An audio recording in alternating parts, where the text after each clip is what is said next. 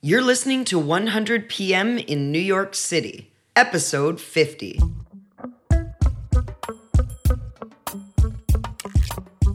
One Hundred PM is the show where we're interviewing 100 expert product managers across five great cities to bring you all the actionable advice you need to succeed in product. Today's guest is Mike Fishbein, host of This is Product Management. If you'd like to learn more after the show, be sure to visit our website at 100productmanagers.com, the web's fastest growing resource for hot topics, recommended resources, and online learning. I'm your host, Suzanne Abate, product coach and founder of the Development Factory. Let's dive right in and say hello to Mike. I'm Mike Fishbein, host of This is Product Management this for me is very cool because I have been a longtime follower of the podcast, and hopefully, many of our listeners are already familiar with this is product management. But why don't you just tell us very briefly what is this is product management for anyone who doesn't know? Yeah, very excited to have this conversation as well. Good to meet you for the second time. I guess the first time was at uh, industry conference. This is product management is a weekly podcast that's featured product leaders, business executives, technologists, authors, consultants who have expertise in a wide range of topics that are relevant to modern product managers. Uh, we've done about 125 episodes now. I've had guests from companies like Adobe, Under Armour, Spotify, Shopify, a number of other really impressive uh, large companies and startups.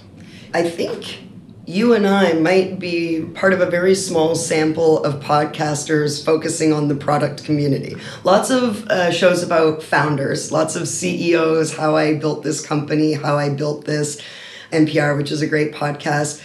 Why did you decide to start a podcast about product management? Yeah, so working with a company called Alpha, which you know is the producer and sort of the the fuel behind this is product management. You know, we're working with uh, product leaders at some large companies, and we started, you know, acting like product managers and sort of understanding what product managers need and what product managers want. And what we found was that there was really a lack of resources around modern product management best practices. And this is in part because product management is still a relatively new field and it's kind of evolving really quickly as more and more people sort of try different strategies and adapt to, to modern technology. So product managers just didn't really have resources to learn that type of stuff. It's not something you can really, you know, get a degree in, in in, business school or college.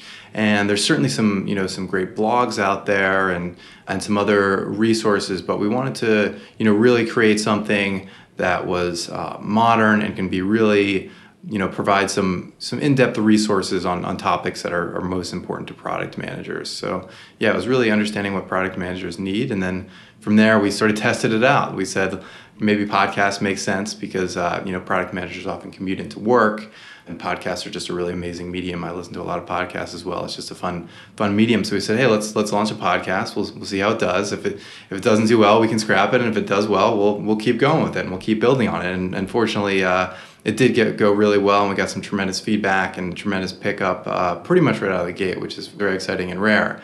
And then it's kind of you know just grown slowly but consistently ever since, and it's been about two and a half, I think, almost three years now. Yeah, you said you're at episode 125 and counting and, and just to share with you, so when when we decided to launch 100 product managers, that was you know, that's the name, right? We said we're going to talk to 100 product managers. Thought that that was very clever and an appropriate number of people to start to tell a a fairly consistent story of what is and maybe what isn't product management. And then I don't know, somewhere around episode 23, it was like, a hundred is a lot of product managers. So you have like surpassed a hundred. When are you going to stop? Are you ever going to stop? it's a good question. I can I can remember yeah similar phase around you maybe 20 30 episodes. You know, it's like how many how many topics are there out there? How many people are there out there to talk to? How many you know different show titles can we come up for product management? But it's almost like the more I've gotten into talking to all these amazing product leaders, the more sort of topics there are out there that are worth worth covering, the more I've gotten to know listeners and started, you know, getting emails and having conversations with listeners to understand what challenges they're working on at work and what they're trying to learn about. There's just been a never-ending, you know, list of topic ideas and you know, as the sort of this is product management community has grown, you know, guests start recommending other guests and listeners start recommending guests. And, you know, as I just meet more and more product managers, I just end up, you know, meeting all these other amazing product managers that I want to have on the show. So it's, uh, it's, it's actually gotten easier the more episodes we've done. Yeah, we get a lot of great feedback from our listeners, and it's exciting when you hear people write in and say, you know, thank you for creating this resource, and it's been tremendously helpful for me as I make my transition into product, or that one episode and that one person's story about how they used to be a pilot and now they're a product manager. That's exactly my story, and then you know you feel validated for putting in all of this effort. Yeah, absolutely. Yeah, I, I really love just hearing from listeners and you know how specific episodes have, have impacted their work or, or their careers. And yeah it's just it's just been uh, great meeting all these great people and and uh, learning what they're trying to work on and helping hopefully.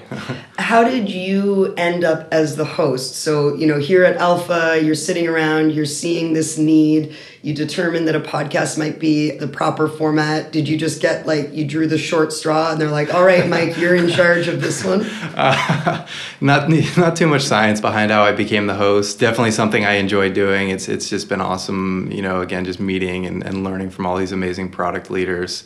So yeah not, not a whole lot of science there. Right.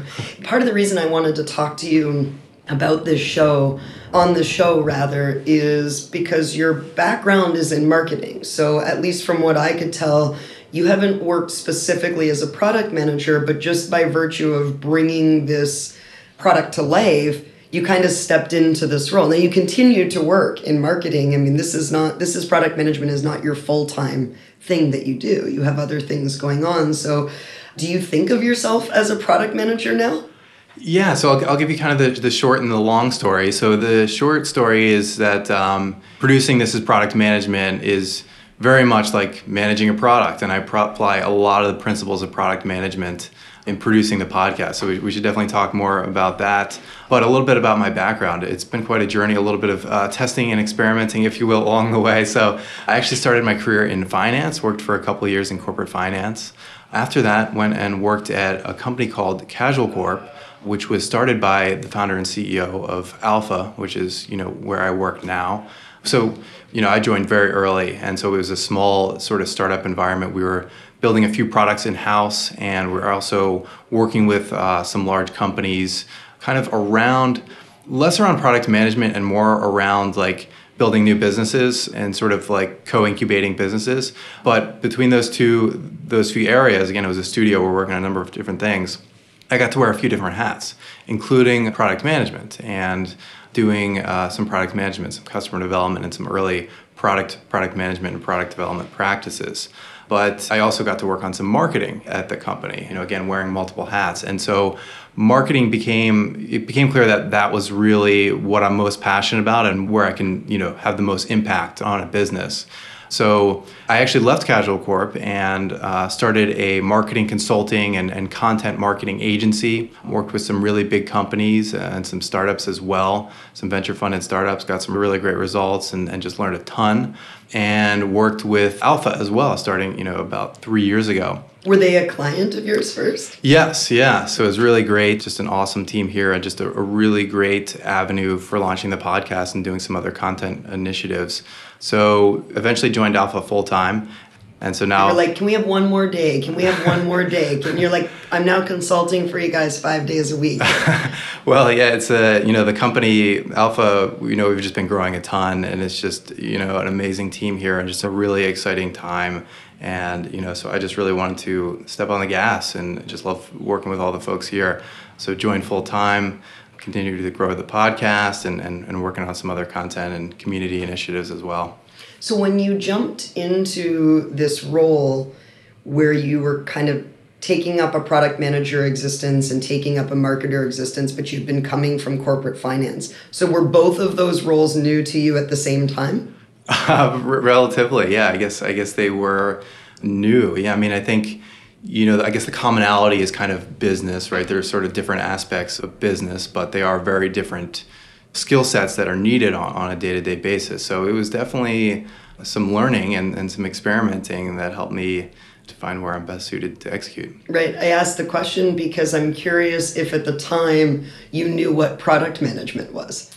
Like, did you step in and say, okay, this this needs a product manager, so I'm going to be that guy, or is that more of a, a retrospective viewpoint that, yeah, I guess I was working as a product manager then? Yeah, that's a really good question, and I think you're on the right track there. So, you know, one of the I think exciting things I've learned about product management after doing all all these interviews is that it's really a way of thinking and kind of a way of working that can be applied to so many other fields. Um, and so, just this idea of getting customer feedback or getting feedback from really any stakeholder that you're working with, making decisions uh, based on data, testing, experimenting iterating, collaborating with different stakeholders in the organization and outside the organization. So yes, I mean, product management sort of applies to a number of different fields, and so maybe I didn't realize it at the time. It was more of just what do we need to do to make this marketing campaign or to, to make this product work, and it turns to be it turns out to be a lot of the things that product managers do every day. Yeah, I think a lot of people that I speak to whether it's they come into my class or you know they reach out directly have this experience of i think i'm a product manager even though i haven't been given that title. And there's these sort of indications of i'm working here i'm doing this i'm working with the developers but i'm also providing design and so those can be indicators that you might actually be a product manager without knowing it i'm curious if you have a perspective on how might I know that I'm a product manager waiting to be born? If I if I don't actually operate in one of these roles, but it could be my career calling, are there symptoms of a product manager in wait? Good question, and this is definitely something that uh, we've been exploring on this is product management. Again, just as you know, the field of product management still relatively new, but fast, fast growing. As uh, you know, I think startups have been earlier to adopt these kind of practices and have been really good at implementing sort of modern management and, and, product development best practices. But now what we're seeing is a lot of big companies as well are saying, you know, we've been providing this service or this physical product, and now we want to build a digital product. So we're adapting to customers, uh, you know, continually evolving needs, and they're sort of starting product management or new product development practices. And sometimes, they're basically, you know, building new businesses and building new products, exploring new markets, things like that. And a lot of these people, you know, like you said, don't have the title product manager, but they're doing product management. You know, they're, they're building out products, they're testing new ideas, they're collaborating with all key stakeholders to build these new projects. So yeah, I mean, some of the skill sets that you sort of need and that would be indicative that you're, you know, could be a good product manager. I think again, it's really this way of thinking, this idea of, you know, how can we provide value to this different, you know, customer segment? What kind of product should we deliver to them that's going to really meet their needs? and kind of having that uh, that testing and, and, iterating approach to, to really finding what that is and, and, and bringing it to market. Another key thing that I've learned in doing all these interviews is that product management is really a lot more than product management. And one of the big things is being able to collaborate with a lot of different stakeholders in the organization and, and outside the organization. And for a lot of these big companies, again, they're not used to some of these startup practices that you find uh, you know, again, in startups, things like uh, you know having smaller teams, testing different ideas, bringing prototypes to market, running surveys, and sometimes having failed experiments that don't work out. And so, product managers that want to bring sort of a more agile or more lean approach, or even want to start building digital products in the first place, it requires you know getting buy-in from some senior stakeholders helping them understand the strategy, educating them about modern product management best practices and, and why they work. So this sort of you know communication with with stakeholders is also a really big piece and i think if you can get that down as well that can really go that can be an indication that you're a product manager and help and really help you go a long way as, into a product leadership role right you said their product management is sort of so much more than product management. And as you said that, it got me thinking about you and, and your kind of split paths that you were walking as product manager and as marketer. And you indicated, you know, I, I was a little bit more in love with the marketing side and so continued to pursue that. But those disciplines they really do overlap significantly. And depending on the organization in which you're operating, you as product manager may be encompassing a whole lot of what constitutes marketing or product marketing, or you might not be touching as much depending, you know, on the structure. What would you say, as somebody who's kind of been in both roles distinctly, what would you say are the essential marketing ideas that any product manager should have as sort of their like minimum viable skill set? Mm-hmm. Uh, that's a good question, and I, I do think it's a very important question because you know the goal of a product manager is not just to just to build a product and put it out there. You know you want to get customers and you want to get users. And and this is a lot of times you know where sales or, or marketing comes into play you know depending on your business model and the type of you know user base you're working with. So what are the key marketing concepts to understand? Um, yeah, good question. It's, uh, i I'm putting them on the spot.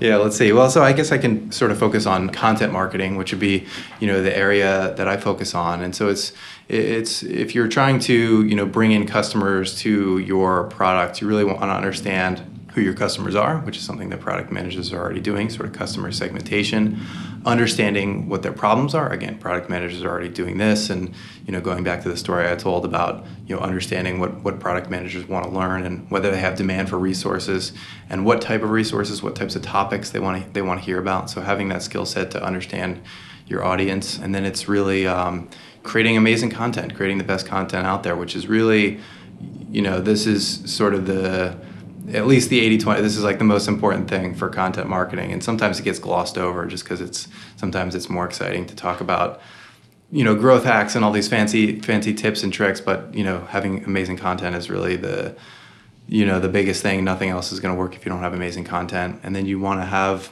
you know a way for people to find that content whether it's on the itunes app uh, or soundcloud or or youtube or uh, google search or social media. There's you know so many amazing uh, channels out there for people to find new resources and new content so you sort of figure out where your customers are, are hanging out and, and where you where you can reach them. So far it just sounds like marketing is product management, product management is marketing and, and I like that you bring up growth hacking because really growth hacking is just simply adopting an experimental mindset in the context of marketing. So uh, if you're a product manager who subscribes to this notion of validated learning and you know I call it the the mindset of maybe, then really it's just taking that into some of the tactics that are more top of the funnel oriented and saying how can we see what works as quickly as possible and, and swap ideas out as quickly as possible. Oh, definitely, yeah. And some more product management concepts. You can A B test your messaging, A B test your landing pages. You can even you know, try out campaigns. Like I said, with this is product management, we didn't know we didn't know for sure if it was going to work, but we launched it. If it didn't work, we could have just scrapped it and, and on to the next initiative. So, yeah, there's all sorts of uh, testing and learning you can do in marketing. Yeah, except now it's like Hotel California. The podcast worked, and you're you're stuck with it forever. yeah. You can't go anywhere, Mike. Yeah. You brought up earlier. We talked about the podcast as product, and so I guess this is a two part question. First, you mentioned product is about a mindset. So I'd just like to hear in your words, what does it mean to have a product mindset or a product manager mindset? Yeah, so I, I think um, you know the way that we started this is product management was was definitely you know the way a product manager would consider you know starting a new product line, building a new feature, or ex- exploring a new business opportunity, which is you know identifying a market and understanding if there's you know a need for a podcast and understanding the best way to to deliver that product. In this case it was a podcast with experts in product management on on the various topics that are interested to product managers. But the product management practices that we apply haven't you know haven't stopped We're, we continue to, to get feedback from from our listeners and continue to incorporate that into the show and, and even into our website so a, a good example is you know, again, now that we've done over 100 episodes, 125 episodes, I keep hearing from listeners, I don't know which episode to listen to next. Uh, you know, I loved so and so episode, and I want to listen to more like that. Or, hey, do you have an episode for me given I'm in this type of role? Or do you have an episode on this type of topic? So we re- completely rebuilt the website, rebranded, and one of the biggest things we did on the website was create kind of a almost like a recommendation engine. We, we made it easier for people to find the episodes that they wanted to find. So you can go on the sort of browse episodes page and you can filter by the category or the topic. You can filter by the level, like are you a product manager, are you an executive, B2B, B2C, enterprise, startup, and you can sort of filter out and find the best episodes for you. And then when you're on each episode page, we add recommendations at the bottom of every episode. So if you like this episode, you're probably also going to like these other episodes that are on similar topics. So that you know that was one area where you know we just had to continue to you know focus on our customers and and or, or listeners, sorry, and uh, you know give them what they need. Yeah. Have you found that the beast is taking over a little bit? So, you know, there's an element of, and maybe I'm projecting here, you know, 100 PM started out as a side project. Listeners know that I'm active in the community as, as a product management consultant, I'm active in the community as a product management instructor. 100 PM in a lot of ways was really an opportunity to assimilate some of those ideas between product management best practices and then the actual kind of going out and doing. And I do feel a little bit now like it's a pot with a lid that's just like jangling, wanting to boil over and wanting, you know, more and more attention because we get such great feedback. Have you had the same experience? I mean, this your show has been around a long time. A lot of people love it. I love it. Well, thank you, thank you. Yeah, well, I mean, you know, it is time consuming. You know, can't say otherwise. It takes a lot of time to produce a good show and to make sure we're getting the best guests and producing the best episodes. So, you know, it definitely it definitely takes time. But um, you know, two things. One is you know we sort of get get the operations down where we can sort of you know streamline it a bit and and, and turn it into sort of a, a repeatable process. But I think more importantly, it's totally worth it. Um, it's it's just been an amazing experience. You know, I've again met like over over 100 amazing product leaders and, and folks around the product management sphere. So it's just been an incredible way to build a community. We've got an amazing audience, a pretty large audience at this point, and it's just been a great educational resource for product managers. So definitely time consuming, but also uh, definitely worth it.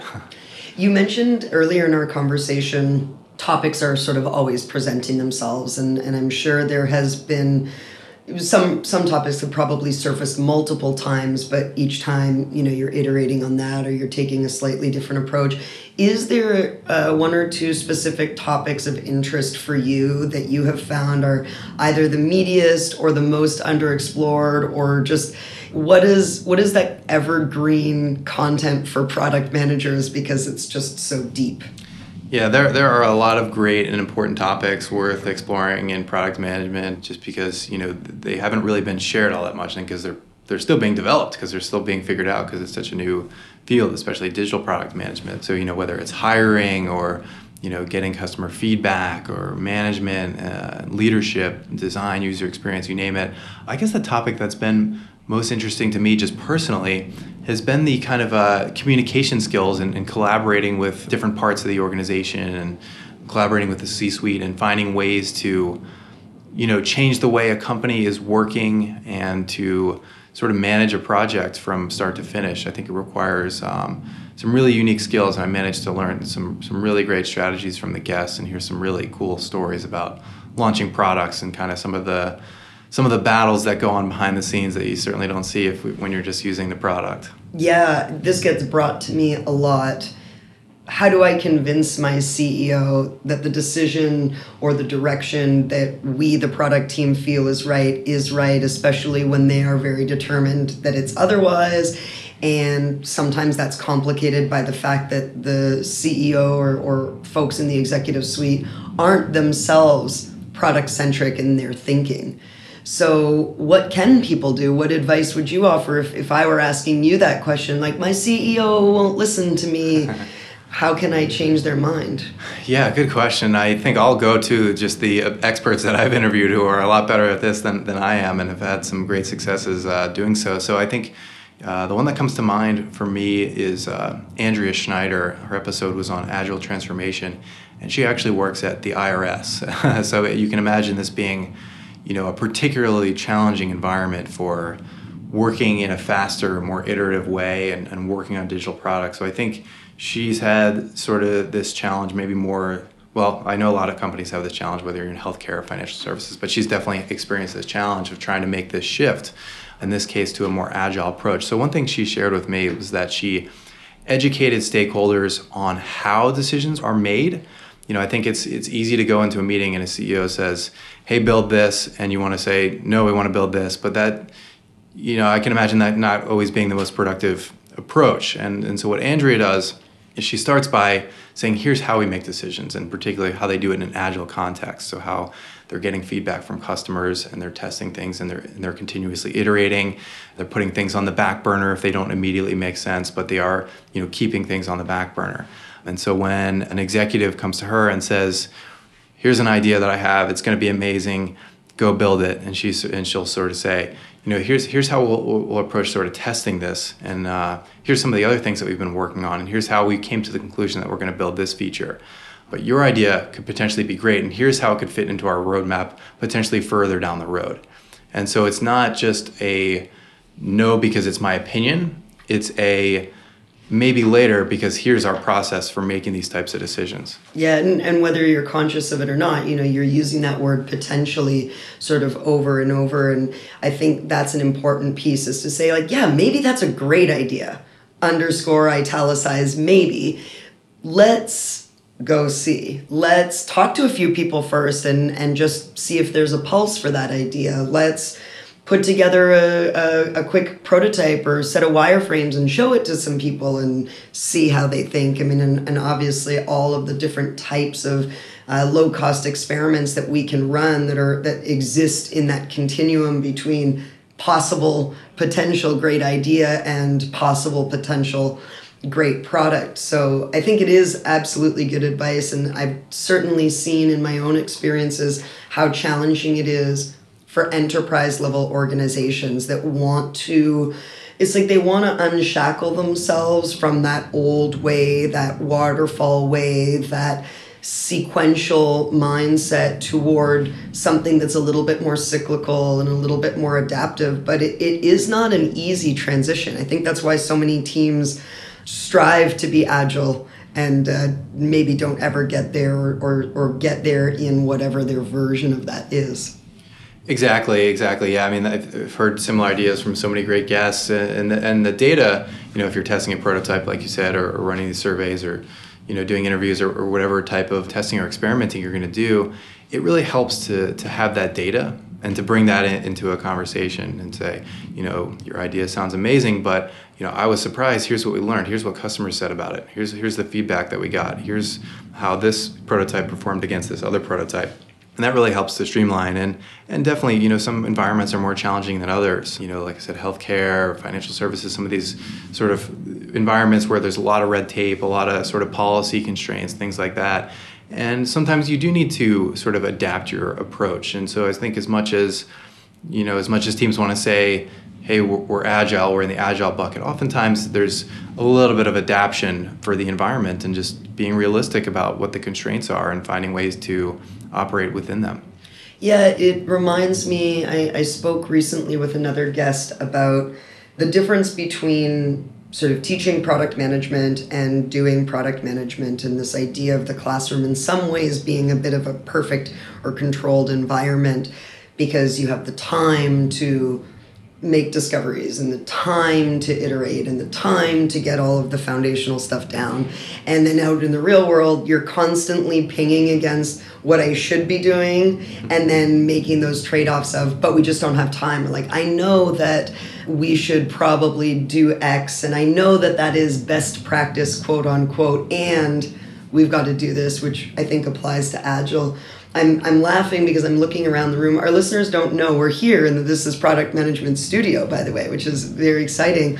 But there are the like essential uh, markings of product management was here, like wireframes and and value proposition canvases with post-its and, and everything. How much slack should we cut ourselves about not doing everything by the book? Because if it's happening, everyone listening here is going, oh good I'm not doing it by the book 100%. I'm glad to know others aren't either. Yeah, yeah. You know, I think starting small is, is a good way to go about it. Just the reality is that an organization is not going to change in a day, a week, a month, maybe not even in a year or, or multiple years. And so I think, uh, you know, starting small with something and uh, being able to show some results early on, like a small win, and being able to build on that. So maybe couple guests have shared this. I'm drawing a blank on who, but uh, I think it was Cindy Alvarez um, from Microsoft. She was saying, you know, we'll just talk to a couple customers. It's you know, we'll find a find an hour out of the day and we'll go have coffee with a couple customers and we'll we'll learn something and we'll get a couple quotes and we'll come back and we'll share those quotes and they'll be really insightful. And it's always really interesting to be able to share data about what customers are thinking and saying. And then you know that'll that'll get stakeholders to you know get excited about this and we can do a few more and a few more and you can sort of keep keep building it. But um, i think trying to bite off too much i think in a, in a lot of areas of business and maybe life too can make things challenging. But if you sort of start small and and keep building from there that can really help help get things started and build momentum. Yeah so how has product management changed or evolved you know even in this short time since since you started doing it and since you started talking to people about doing it? In, your impression is there more awareness about the role than there used to be? Is the role itself changing and evolving? Well it's changed a ton. I can i know that much for sure. I think there's a lot of people especially in large organizations that are doing product management without really knowing it. Again so many organizations are trying to adapt to evolving customer needs and, and start building digital products which have been so successful. And so a lot of times people are getting pulled into that who may be you know a, a business analyst or a, a, business unit manager or general manager or something like that. And they don't know it but they're testing out new ideas and building teams and and, and building products and uh, yeah i mean best practices are you know starting to be shared quite a bit i think the product management as i'm sure you've experienced is uh, amazing. There's so many great people that are so willing to share their advice on our both of our respective podcasts, which has been awesome. So we're starting to see sort of best practices sort of proliferate across a number of different organizations, and you know some of the practices from startups are are, are getting carried into to large companies. So it's a definitely a very exciting time.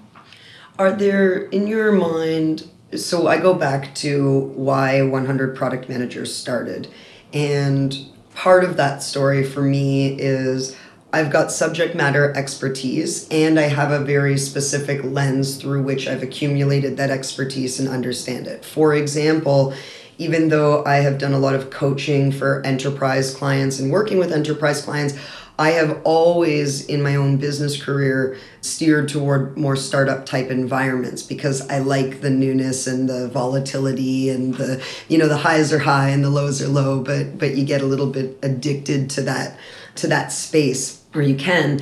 And then i realize but in in ways that doesn't always make me the best person to advise somebody who might be looking for a very specific type of structured role or might be looking for a very kind of technical product manager experience. And so by talking to 100 product managers the hope was that other folks could begin to augment that narrative with with more sort of lived and learned experiences I guess my question for you in regards to all of that is are there still in your mind areas of product management that are not well understood or not well explored or are still gray? Do you get letters from listeners saying, Your show is really great and you've covered so many great topics and question mark what is this about? You know things that, that you think people are still out there listening and wondering?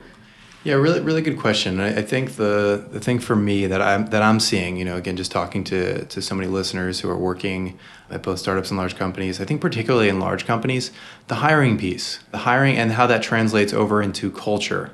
And so i think when you're and, and even even within product management like managing an existing product with 10 million users is a lot different than building a completely new product altogether, exploring a completely new business model, a new market, anything like that. And those require some pretty different skill sets.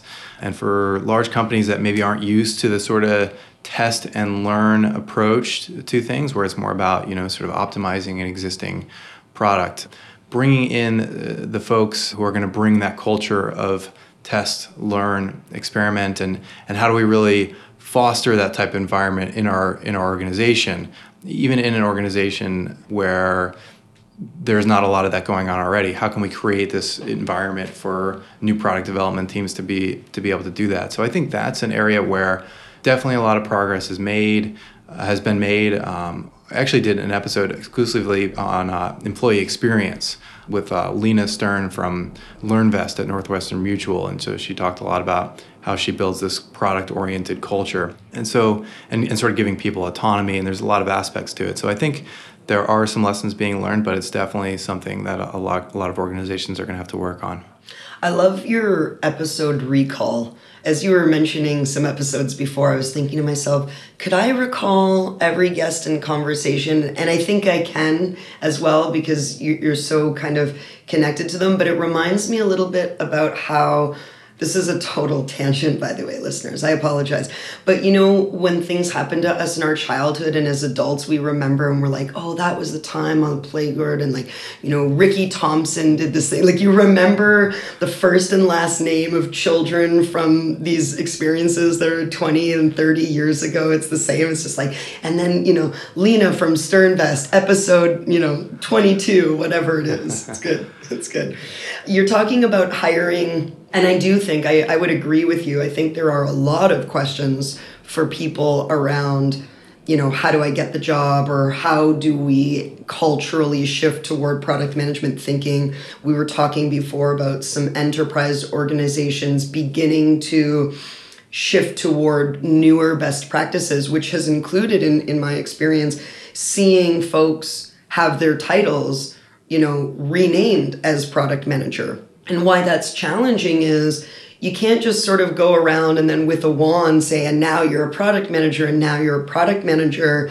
You have to, I think, as the employer or as the director of that division or, or company, be prepared to invest in what does it mean to be a product manager and what is that product centric thinking? And i do think that that's a gap that sometimes employers miss is that they just sort of expect that the employee who's been anointed product manager will know what to do. They're they're sitting at home listening to this is product management or 100 product managers scribbling notes furiously but i do think training and, and product mindset shift is an important role of the c suite to bring into an organization yeah, training is is definitely a big piece. You know, at the very least, you know these new strategies and tactics that uh, so many of the great modern product managers are using. But like you said, I think just getting into the frame of mind and understanding the product way of thinking and, and way of working is a really big one. Well, we're talking about hiring, and we do this segment on our show called Get the Job, Learn the Job, Love the Job. So I'll put you here into it. It's like the speed round, you know. What advice, Mike, would you offer to somebody listening in who is maybe working in a, a PM adjacent role, or maybe they're working in corporate finance like you once did, but they have a sense that product management is the role for them. They want to get into it. They want to get a job in the role. How how would you advise them to go about that? Yeah, the one thing that I've seen be pretty effective for kind of getting a product management job when you don't already have one and you haven't sort of transitioned internally is uh, to work on a project and to find a small project to work on that allows you to display your product thinking and some of the tactics that you need to deploy if you're to be a product manager. So, you know, whether it's uh, building a simple app or, or even a prototype, uh, something that might require you to work with a designer or work with an engineer to get something built, or it could be, um, you know, some, something even like a blog where you have to, you know, understand who your readers are, who, who's your, what's your customer segment, what kind of problems do they have, how can you provide value to them, and sort of, you know, developing content that way. But yeah, any kind of small project where you need to use some of the skills that product managers need to have, and that you can then show, hey, I did this, and here's how I approached this, and here's how what I learned doing this can apply to my future role, can really help sort of make the case. Right. Yeah, side projects. I mean, we're living proof of side projects. What about mistakes, common mistakes? Did you, as you began your product management journey, have some hard lessons learned on the job or, or have you seen in your experience where the act of doing product management is in reality much different than the thinking about doing product management?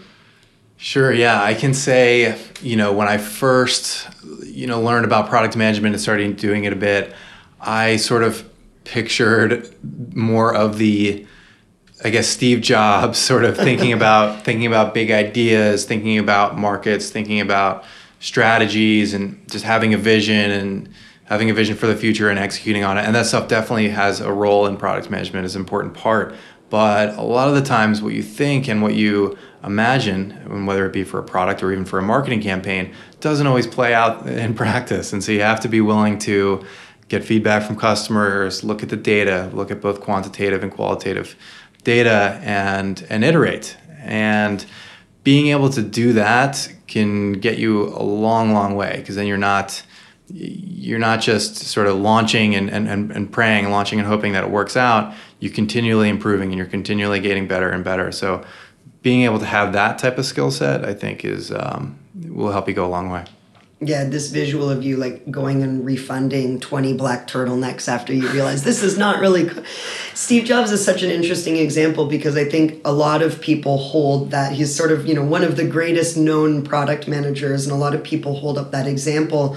And a lot of people hold up examples like, Instagram when they think about you know building a successful product and, and having it be acquired for lots and lots of money and they're such dangerous examples because they really are the outliers not the norm. I think the norm is a lot of companies that are somewhere again on that continuum between failure gotta you know shut the doors and and do something different and wild wild success story. And it's like that's the battleground that you're in. And a lot of the truth of this role is that it's not necessarily glorious it's not necessarily a topic that everybody discusses it's not necessarily a job that any of your friends or family knows what it is but there's a lot of opportunity for learning and small victories along the way and and lots of failures too right? Like learning failures but failures nonetheless yeah yeah and this is kind of a i guess a heated sort of topic within the product management community as you know so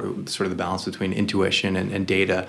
And uh, you know i think certainly there's there's an element of, of, of steve jobs in just about every you know in every product leader. And, and even while some of the apple products may seem sort of more vision oriented and, and product like instagram which you mentioned may seem like just sort of a wild crazy idea but I, you know, I'm not, I'm not, admittedly not super familiar with those specific product organizations, but I'm quite certain that they're they're doing a lot of testing and iterating too. And you know, maybe if Instagram didn't get traction within a year or two, that might have been shut down. But now they're at scale, and I'm sure they're constantly A/B testing the product. What features? How should we display this? How should we display that to to get the most engagement? So there's always a lot of um, customer insights gathering going around, and I think just about every modern product organization.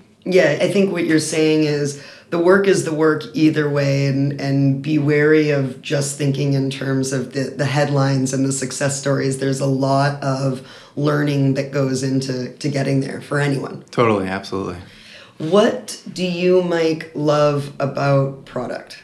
I love the process of uh, just learning, learning about customers, um, learning about guess what's results, and sort of having this like really scientific approach of just discovering. And uh, you know, I love being able to sit down with listeners, with product managers, understand what their problems are. It's always fun. You always learn something surprising. Like you, like I said, there's always uh, something I think is true, and then I learned, you know, maybe maybe this this other approach is uh, is what's really going on. So that's always exciting, just to just to learn and be able to try new things and, and really see what works. Do you have favorite authors, favorite books, favorite resources. I mean, obviously, this is product management is an excellent resource, and we're going to put that up on our site as well for all of our listeners who don't know the show. But beyond the podcast that you're actively producing, are there any other resources that you would recommend for our listeners who either want to learn more about product management or marketing or business or just anything cool? Sure. Yeah. I mean, there's definitely. Um you know a ton of great resources and there's getting to be more and more fortunately. One that's been inter- really interesting to me has been uh, jason fried's writing and, and, the work that he's done around i would say company culture and sort of how he sets up his company basecamp so that his employees can be most productive. And so i think the signal v noise blog is really interesting. He has a lot of really counterintuitive strategies like uh, you know things around remote work and, and reducing meetings and sort of things that probably sound like just wild crazy ideas for a lot of big companies but i really like the way he he approaches things. So it's interesting. Yeah great recommend. The guys at basecamp you know, I, I, have so much respect for them because they they talk a lot about anti patterns. And you know, one of my favorite articles that, that was published not long ago was all about growth. And you know, we're obsessed with growth, and and there's so much pressure from VCs and pressure from the market to just grow, grow, grow, grow, grow. Don't look back. Don't ask questions. Do whatever you need to. And you know, Basecamp, I think they've been around 16 or 17 years, maybe longer, and they're just about building a great product, iterating on a great product, demonstrating what a sustainable, successful business looks like. I think another one is is Mailchimp. You know, just like don't believe the hype, just be true to the craft, and the the value will be there. Yeah, it's just slow and steady and build an amazing product. And they also have a consideration for sort of more than just uh, the profit margin. I think they're creating great lives, great work-life balance, have great lives, you know, outside of work, both the founders and the employees. So I think it's a, you know, like you said, just a very sustainable approach. Do you have a personal or professional ideology, philosophy that, that guides you through your day to day just to help you uh, stay focused? What's your side of the mug quote? Yeah, I think it's the uh, the sort of test and learn approach. So I'll say test and learn. It's something I've applied throughout my career, both as a, doing a bit of product management. I've applied it in marketing, and I've applied it to sort of my career overall, and sort of exploring what I want to be doing professionally. And then I deploy that in my uh, in my personal life as well. I'm kind of a uh, kind of a nutrition geek, so I'm always sort of testing out different tweaks to uh, sort of my lifestyle and how I'm eating, and just sort of seeing how that affects uh, affects my body and, and, and how I uh, perform on a day to day basis. Mike Fishbein, thank you so much for being a part of our show. If I end up doing more than 100 episodes of this thing, I'm going to come looking for you. Thanks so much, Suzanne. Thank you for listening to 100 PM, the official podcast for 100productmanagers.com. If you enjoyed the show, please subscribe in the Apple Store, at Google Play, or on Stitcher, or leave us a great review so others can help find us. If you want to get in touch directly, email me, Suzanne at 100productmanagers.com, or visit us on the web. Thank you.